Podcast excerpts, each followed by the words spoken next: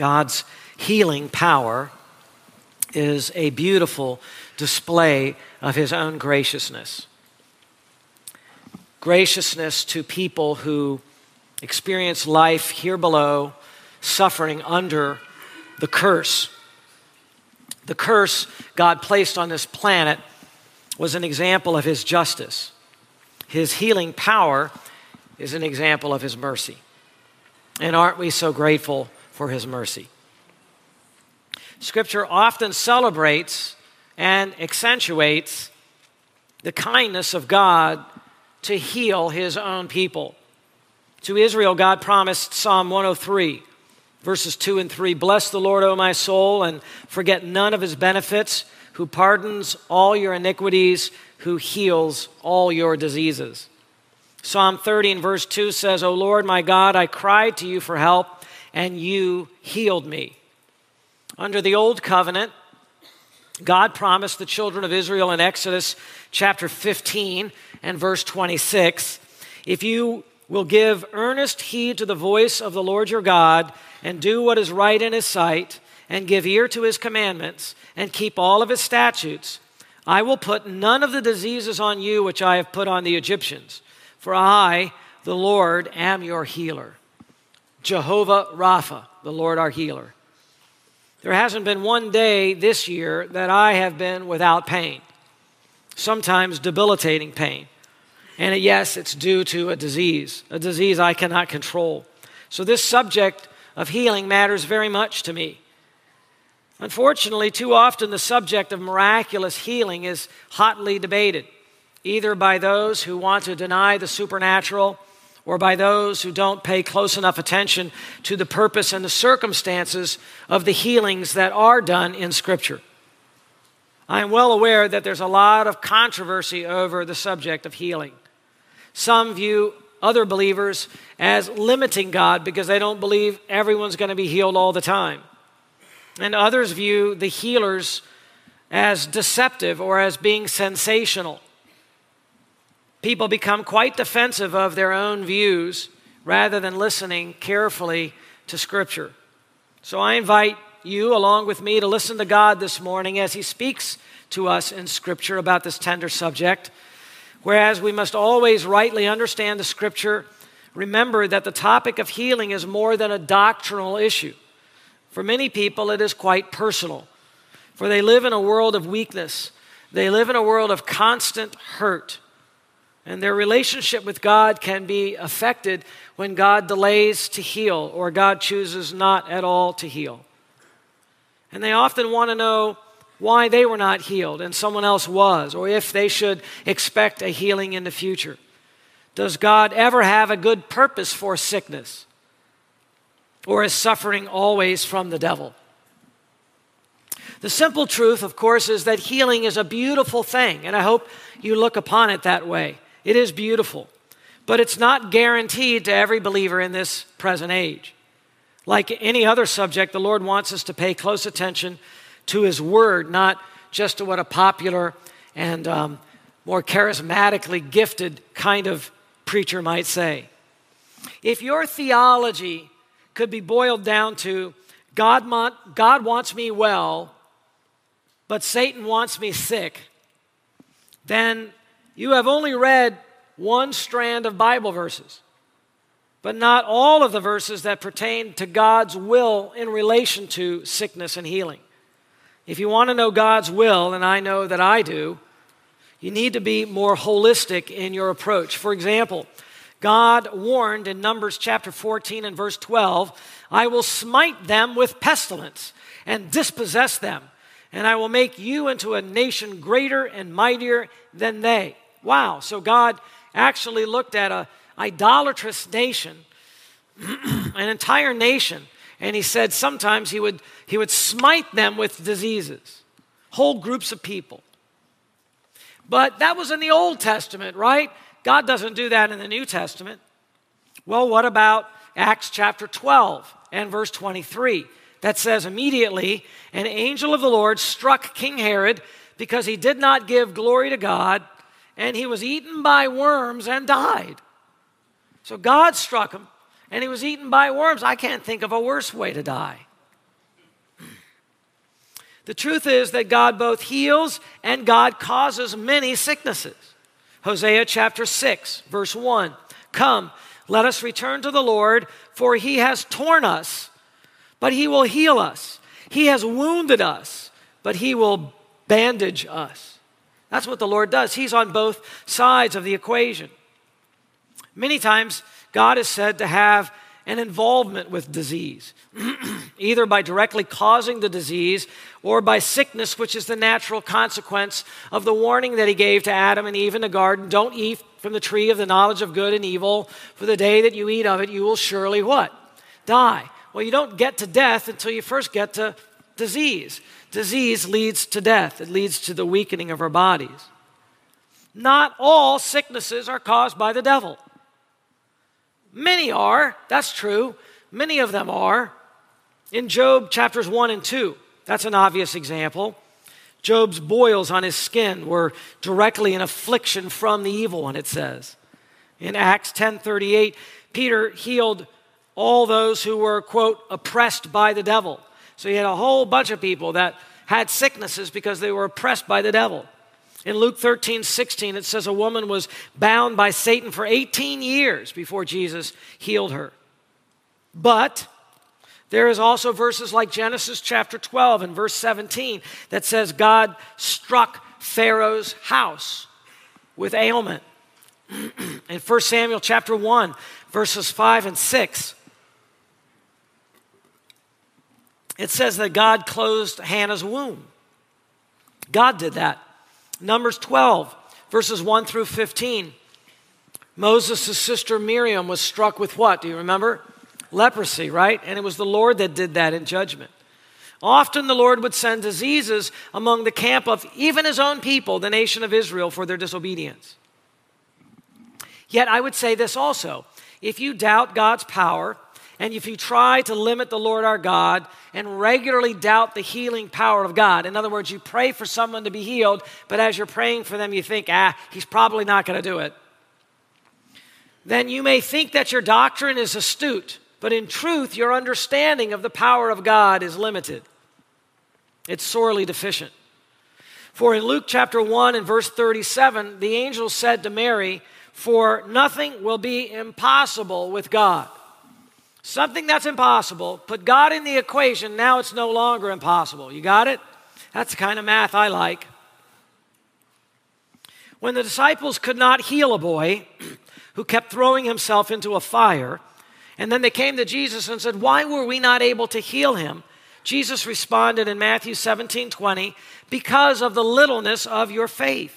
For truly I say to you, if you have faith the size of a mustard seed, you will say to this mountain, Move from here to there, and it will move, and nothing will be impossible to you.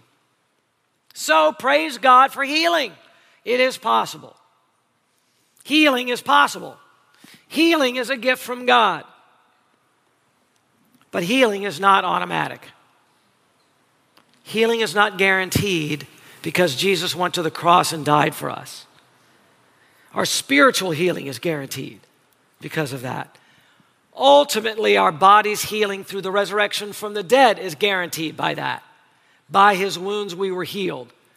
But not every illness in the present day, that's not guaranteed by God.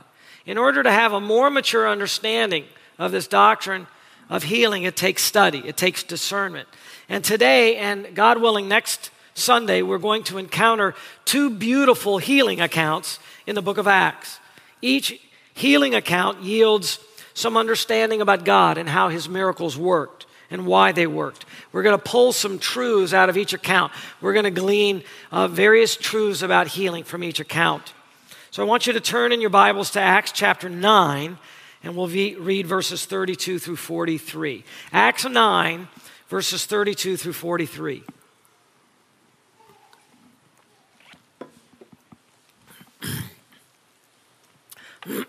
now, as Peter was traveling through all those regions, he came down also to the saints who lived at Lydda. There he found a man named Aeneas, who had been bedridden eight years, for he was paralyzed. Peter said to him, Aeneas, Jesus Christ heals you. Get up and make your bed. Immediately he got up. And all who lived at Lydda and Sharon saw him and they turned to the Lord. Now in Joppa, there was a disciple named Tabitha, which translated in Greek is called Dorcas. This woman was abounding with deeds of kindness and charity, which she continually did. And it happened at that time that she fell sick and died. And when they had washed her body, they laid it in an upper room. Since Lydda was near Joppa, the disciples, having heard that Peter was there, sent two men to him, imploring him, Do not delay in coming to us. So Peter arose and went with them. When he arrived, they brought him into the upper room, and all the widows stood beside him, weeping and showing all the tunics and garments that Dorcas used to make while she was with them. But Peter sent them all out and knelt down and prayed. And turning to the body, he said, Tabitha, arise. And she opened her eyes, and when she saw Peter, she sat up.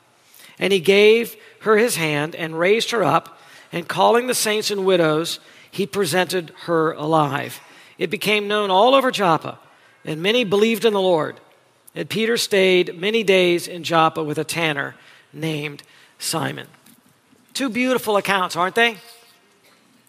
The first beautiful healing account is in verses 32 through 35. Look back there and focus now on verse 32, if you would. It says, Now, as Peter was traveling through all those regions, he came down also to the saints who lived at Lydda. It's been a few weeks since we've been in Acts, hasn't it? So let's get our bearings straight. We left off in the earlier part of chapter 9 of Acts with Paul making his way to Jerusalem and meeting Peter for the very first time through the uh, assistance of Barnabas. Having followed Paul since his conversion on the road to Damascus, Luke, remember he's the writer of the book of Acts, is now flipping back and he's beginning to concentrate on the apostle Peter and his journeys again. We knew that Peter did not flee Jerusalem after the persecution that broke out there, but that did not mean that Peter stayed in Jerusalem all the time. Here, Luke records a short trip that Peter made. In fact, one commentator calls it a quote, church preaching and visitation tour. So, where did Peter go? Well, he went to Lydda. In the Old Testament, that city was called Lod, L O D. It's mentioned in 1 Chronicles chapter 8 and verse 12. Lydda is located on the road from Jerusalem up to Joppa. It's about 25 miles northwest of Jerusalem, and it's situated in the plain there, the plain of Sharon. Well, how did the church up there get started that there were believers up there? The answer is we are not told. But we know this was the same area that Philip earlier had traveled through, according to Acts chapter 8 and verse 40, near the coast of the Mediterranean. And so it's probable that these saints here in Lydda were converted by Philip's preaching. Now we go to verse 33. There, Peter found a man named Aeneas, that's how it's pronounced in Greek, who had been bedridden eight years. Can you imagine that? bedridden eight years, for he was paralyzed. Now, it doesn't say how he got paralyzed, but we know it was bad because he was bedridden eight years, right? Now, as part of the preaching tour, Peter continued to do what he had done before. Way back in chapter 3, we saw it when he healed the lame man at the temple. He provided healings to complement, complement his preaching ministry. And what would that do? It would bring attention to the gospel. And so here we arrive at our first truth about healing. I said we were going to look at these healings and we were going to pull out truths from them about healing. Here is the first truth. If you want to jot it down, go ahead. Healing was done indiscriminately. Healing was done indiscriminately. What does that mean? That means that God would heal anybody, not just super saints, not just people who were the most obedient or who had the strongest faith. Now, I think that's important for us to understand about healing because God is not a respecter of persons. Our Lord does not use his power just to hear, heal the wealthy. He does not look for qualifications inside the person that he wants to heal. He can heal believers, he can heal unbelievers. Now, this man named Aeneas, it's not specifically told that he was a believer. In fact, we know nothing of his qualifications, therefore, he does not appear to be anybody all that important. And I like that. He's just a normal guy, and so God healed him. Well, he may have been a believer because Luke indicates that Peter came to the saints at Lydda and he found Aeneas, Aeneas, but maybe he was a believer, maybe he isn't. We don't know for sure. However, if you study healings in the New Testament locations, you'll find out that sometimes unbelievers were indeed healed. And that really should not surprise us because it's true. For example, there was a lame man by a pool in Jerusalem in John chapter 5, verse 2 and following, who was not a disciple of Jesus. And as far as we know, his only qualification to be healed was that he was a lame man. In fact, after Christ healed him, Christ had to go to him and warn him not to do anything worse and not to keep going on sinning lest anything worse would happen to him. So we're not even sure he was a believer at all, even afterwards. In Acts chapter 19, verses 11 through 12, there's an amazing record of healing there. It says God was performing extraordinary miracles by the hands of Paul, so that handkerchiefs or aprons were even carried away from his body to the sick, and the diseases left them, and the evil spirits went out. Well, how much faith does it take to realize that the last 25 people that touched this handkerchief got healed instantly? Therefore, all I have to do is reach out and touch it as well, and I will be healed. It doesn't take saving faith to understand that. The way Luke words it, it sounds like people from the entire community there were being healed, not just from the believers. One very obvious example of unbelievers being healed is in Luke chapter 17, verses 11 through 19. There, there were 10 lepers. You remember what leprosy was this terrible, incurable skin disease. And Jesus healed all 10 of them. And how many of them turned back to give thanks to him? Do you remember? Just one. The other nine showed no appreciation at all. That's the indication of an unbeliever, someone who takes from God and never shows any thanks. Why is this first truth about healing so important? Because it is not faith per se that heals us. Faith is simply the conduit that God sometimes uses to bring healing to us. But the active power is not faith, but is God. God is the healer, not faith. Jesus was not a faith healer, he was a divine healer. And there is a difference. It's not by psychological trick, it is by divine power. God's power heals. And He can heal anybody He wants to heal, even an unbeliever. And by the way, people should not put others on a guilt trip if they don't get healed. Ah, oh, you're not healed because you didn't have enough faith. And we should not put on a pedestal someone who did get healed. People that have prayed for my healing, I thank them for it, and I do want to be healed. But I remind them that being healed is not a reward. Going to heaven is a reward. So I just think we don't think properly about that. If I don't get healed, I obviously get healed in a different way. And the Lord, the Lord will have me enter into glory, and I can't think of anything better than that. Nothing, nothing against you guys, but the saints, the saints above will be a little nicer. And so we should look forward to our upward call in Christ, right? Not moving forward in any of these verses, but still extracting the second truth about healing. It stems from verses 32 and 33, and that's this. And again, you can jot it down if you want. New Testament healing is done largely by the apostles. New, Testament healings were done largely by the apostles. Peter did this healing, right? And Peter was an apostle. The same was true back in Acts chapter 3 with the lame man. In fact, if you were to take the time to trek through the entire book of Acts, you would see that all of the healing was done by apostles or their immediate associates. In Acts chapter 14 and verse 3, it records this Therefore, they spent a long time there speaking boldly with reliance upon the Lord, who is testifying to the word of his grace, granting that signs and wonders be done by their hands. Who were they? The answer is apostles.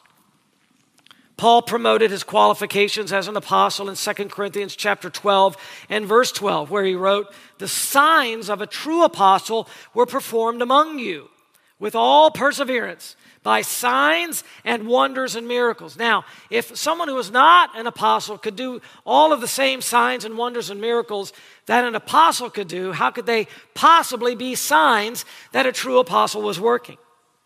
Also Hebrews chapter 2 and verse 4 says, God was also testifying with the apostles both by signs and wonders, and by various miracles, and by gifts of the Holy Spirit according to God's own will. Listen, to be an apostle of Jesus, you had to be hand selected by Jesus, and you had to be an eyewitness of his bodily resurrection, which obviously nobody today can be. You had to have seen the resurrected Jesus in the first century so that you could bear witness historically to the truth of Christianity as it began in the first century. Aeneas was not the only believer living in that region, yet none of the other believers came to Aeneas, who was paralyzed. None of the other believers, who I'm sure were spirit filled and were born again, none of them in that region came to him and healed him.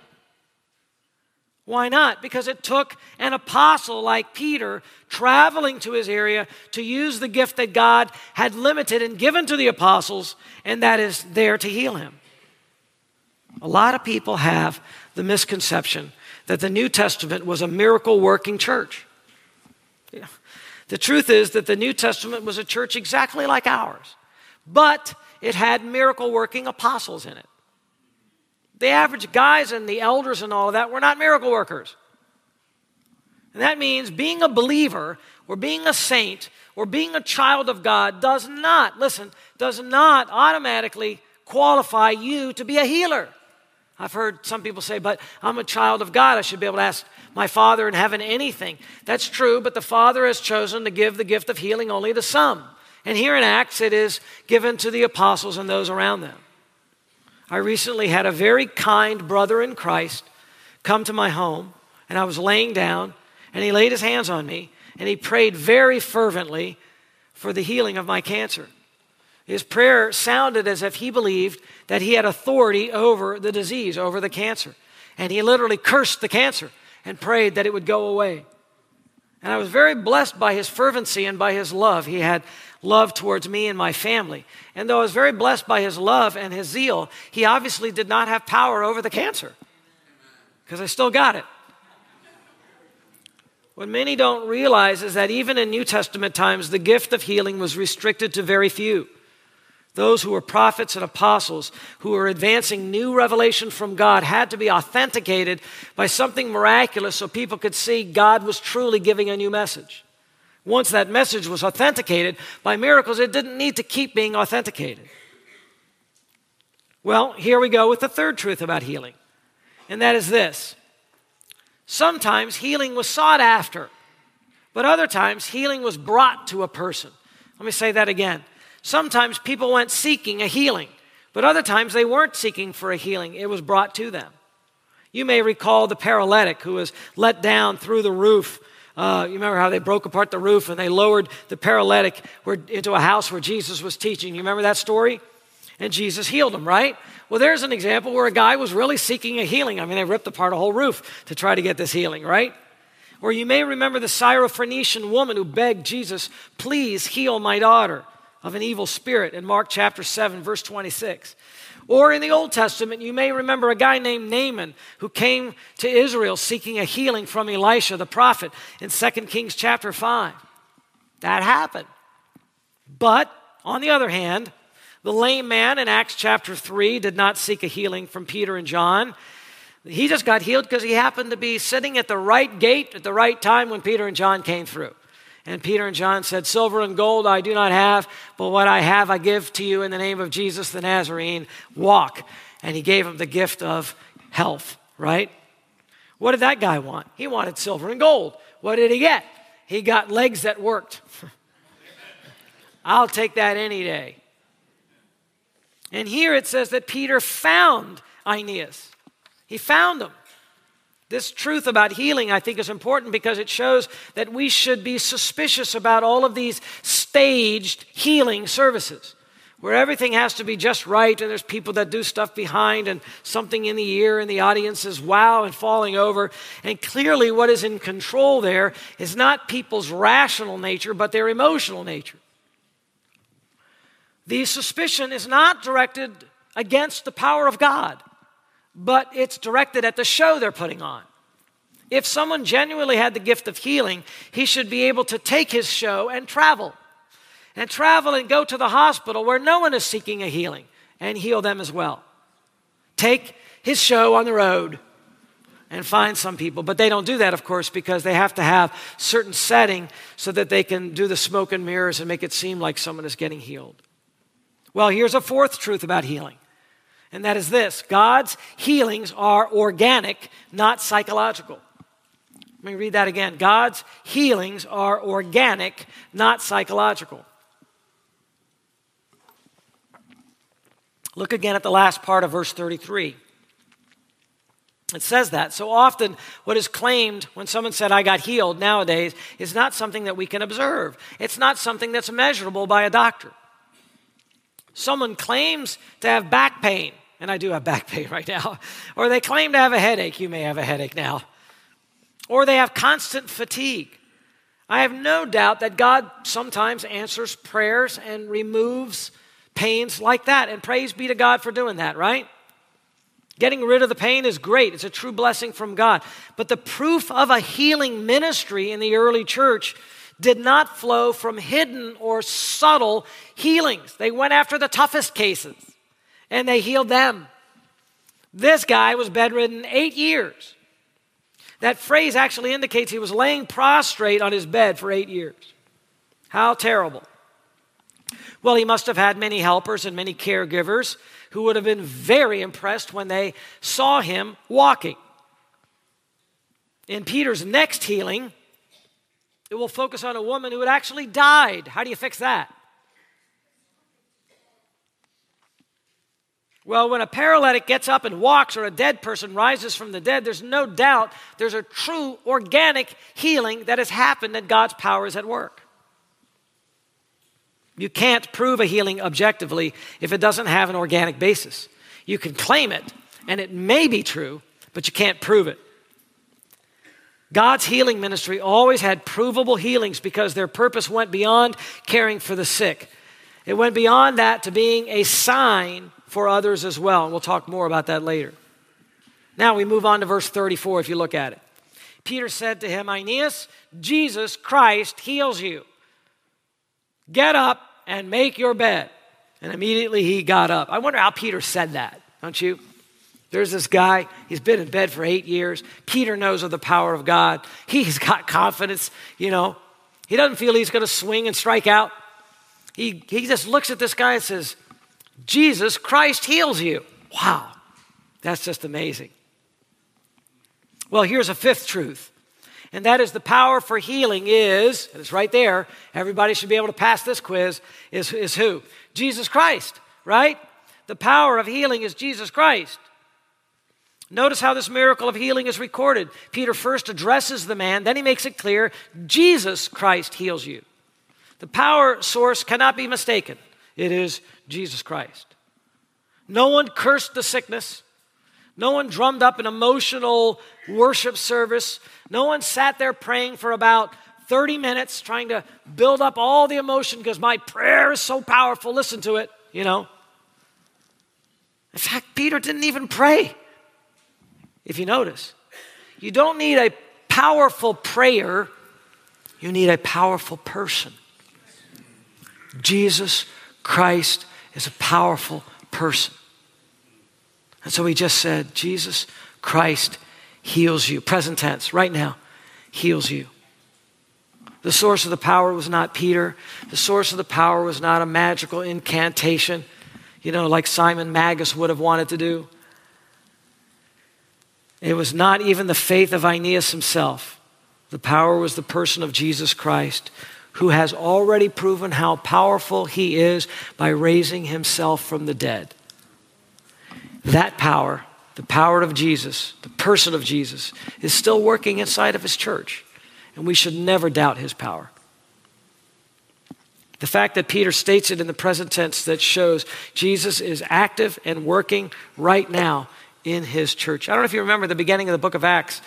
It, it began this whole book with the things that Jesus began to do and teach referring back to the Gospel of Luke, giving the impression that even though Jesus went to heaven, everything that happens in the book of Acts is still Jesus continuing to do and preach. Well, here he's doing something. He's healing someone through Peter, and it's the work of Jesus. So, also, we see the sixth truth, and that, that is this if you're still jotting them down healing is instant. Healing is instant. Verse 34. Notice how quickly he was healed. The last part of verse 34 says immediately, eutheos. That means immediately. He was healed. Immediately he got up. When God performs a miraculous healing, there is no such thing, listen, there is no such thing as a gradual miraculous healing. There are a couple of instances in the Bible where the healing was briefly delayed by a few minutes, such as Mark chapter 8, verses 22 to 26, or John chapter 9, verses 1 through 7. But never was the healing delayed by days or by weeks. By far, the vast majority of healings were instant. I have heard people claim that God healed them, and they say they're just waiting now for the symptoms to disappear. That is not how God operates. God is not a trickster. God doesn't want us to believe in a mirage. When He heals, He does it. He does it immediately. Don't let anyone tell you, you have been healed. Go home, and if you have enough faith, those symptoms will go away. That puts people in a bind, a guilty bind, that it doesn't take a lot of faith to be healed. It doesn't take any faith in some circumstances to be healed. That's phony baloney. And I hope that you don't suffer from that. There are people that have suffered from that message. And there may be people that really believe that and they believe that they're, they're trusting in the power of God and they believe they're doing the Lord's work. They may not understand these uh, consequences, but one of those consequences is they make people feel guilty when they shouldn't be feeling guilty. Now, here's a seventh truth, also in verse 34 towards the end, and that is that healing is complete, not partial. Healing is complete, not partial. Peter told the man to get up. It's a man that was bedridden eight years. And what happened? Waited five days and then he finally got up. No, says he got up. Well, that shows us that all the sickness that held him down was gone. He could have said, You know, Aeneas, I hope you're starting to feel better now. He didn't. He said, Get up. Because if you get up, then we'll know that everything that held you down has been what? Healed, right? Whatever it was, whatever complications there were, God removed them. None of the sickness of that debilitating condition continued on. It was not a partial healing, it was not half of the symptoms, it was not an easing of the symptoms. Healing from God means that it's true, it's complete. You don't have to worry, well, what happens in a week if it comes back? What happens in a month if the same disease comes back? What happens if there's a year from now and I can't get a hold of an apostle? Obviously, as these same people grew older, they would invariably contract other diseases, right? And they would eventually die from one of those other diseases. But God, from this disease, healed them completely. I don't know if you remember the healing of Peter's mother in law in Matthew chapter 8, where she had a fever and Jesus healed her. It says she immediately got up and was completely healed. And because of that, she was able to serve everybody in her home. And I imagine if she was a woman that loved serving their guests, she was so happy to be healed. She didn't go out and do something selfish. She realized that that healing was to give her strength to go and to serve the people in her home. And so she got busy doing that. Well, last we see the effect of this miracle, and that's in verse 35 if you look at it.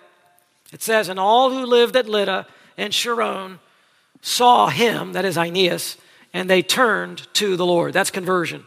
They turn to the Lord. That leads us to the eighth truth about healing. Healing is a sign used to authenticate Christian revelation. That's important. Write that down. Healing is a sign used to authenticate Christian revelation. We see that very clearly here. When the news of this man's healing spread, it was evident, it was organic, it was immediate, it was permanent, it was supernatural, so the people started talking about it. It was more than impressive, it was miraculous. Yes, the ancients knew the difference between something that was impressive and something that was miraculous. It brought immediate attention to who? Peter. Who's Peter? an apostle of Jesus Christ. What was he tasked with doing? Giving the New Testament revelation to the world. In other words, the healing served as a signpost pointing to a man, Peter, not to a group of people, but to Peter. And when John did his healings, the signs pointed at him. And when Paul did his healing, the sign pointed at him. It pointed to these apostles. So when they preached the new truth, the Old Testament Jews, they would understand this really is new revelation from God because it's backed up by miracles. And the Gentiles would be impressed with this and say, clearly, this must be a message from above. And it needed that authentication when it was getting started. And so it got it. Peter had the gift of healing. And because he had the gift of healing, all eyes were turned toward him and all ears were tuned to his message. And that is why healings are regularly called signs in the New Testament. Signs. Think about that. What's a sign? Sign hopefully points to something, right? So you don't get lost. It's a sign pointing to a messenger. Listen to his message. The healing was not just to care for the sick person, its purpose was bigger than that. It had a broader meaning. In John 6 and verse 2, it says, A large crowd followed Jesus. Why? Because they saw the signs which Jesus was performing on those who were sick. Why follow Jesus? Because he healed. He healed, start following him and listen to him. That was the point. John 7, verse 31. Many of the crowd believed in Jesus, and they were saying, When the Messiah comes, he will not perform more signs than those which this man has, will he? In other words, can you ever envision a Messiah showing up in Israel and performing a greater number of miracles than Jesus did? And they're like, man, this guy's knocked the ball out of the park. He's, he's done thousands of miracles in every township that there is across Israel. Nobody can beat that. And so they said, we have to believe in him. We have to believe in him because of that. You know, when Jesus was doing those miracles, the healing miracles and the signs in nature, he was giving them little glimpses of the power of the kingdom age that was still to come. He was telling the Jews, Jews, repent of your sin and turn and believe in me because I'm the king and the kingdom of God is drawn near to you. And he said, if you want proof of the kingdom and you want proof that I'm king, here's a miracle. And they saw it. And if they were true in their heart, they would have said, that's what Moses told us to look for. This must be the, mo- the one. This must be the one great prophet. Look at the signs. And when Jesus commissioned his apostles, they first went to the Jews and he gave them this power. Continue to do these miracles. Do it not just in Israel, but do it in the diaspora, in all of the synagogues. The Jews will see the miracles and they'll realize the fulfillment of the kingdom time has come near. And of course, uh, the Jews rejected that message by and large. And so we, the Gentiles, have been the beneficiaries of that as well. But the signs were signs pointing to the power of a kingdom age that had not yet come. And that's why they were particularly prolific during the time when Christ and the apostles were there on earth. Listen, the Christian message, when it was getting started, needed confirmation, and healings were one of the ways that that message was confirmed. Now, the sign nature of these miracles is so important. We're going to pick up with this very truth next time when we look at Dorcas being raised from the dead. The fact that it's a sign, the fact that it's a powerful statement that points beyond the act itself to some other truth is something we can't miss. We have to see it as a sign pointing to truth, and then we understand why God was doing so many of those miracles in the New Testament in the first century. And so, hopefully, next time when we come back to this passage, we'll pick up with that very point. But we're going to end uh, here now. I'm going to pray now for the conclusion of our message. And as I pray, the men that serve uh, for the Lord's Supper will, will come forward as I pray. Our Father and our God, we are so grateful you are merciful to your people. Ultimately, always you will be merciful to every believer, for you indeed have taken away and wiped away every one of our sins. And if not in this life, in the next life, you will heal us. You will give us a perfectly healthy, strong, capable body that will never grow old and never get sick again.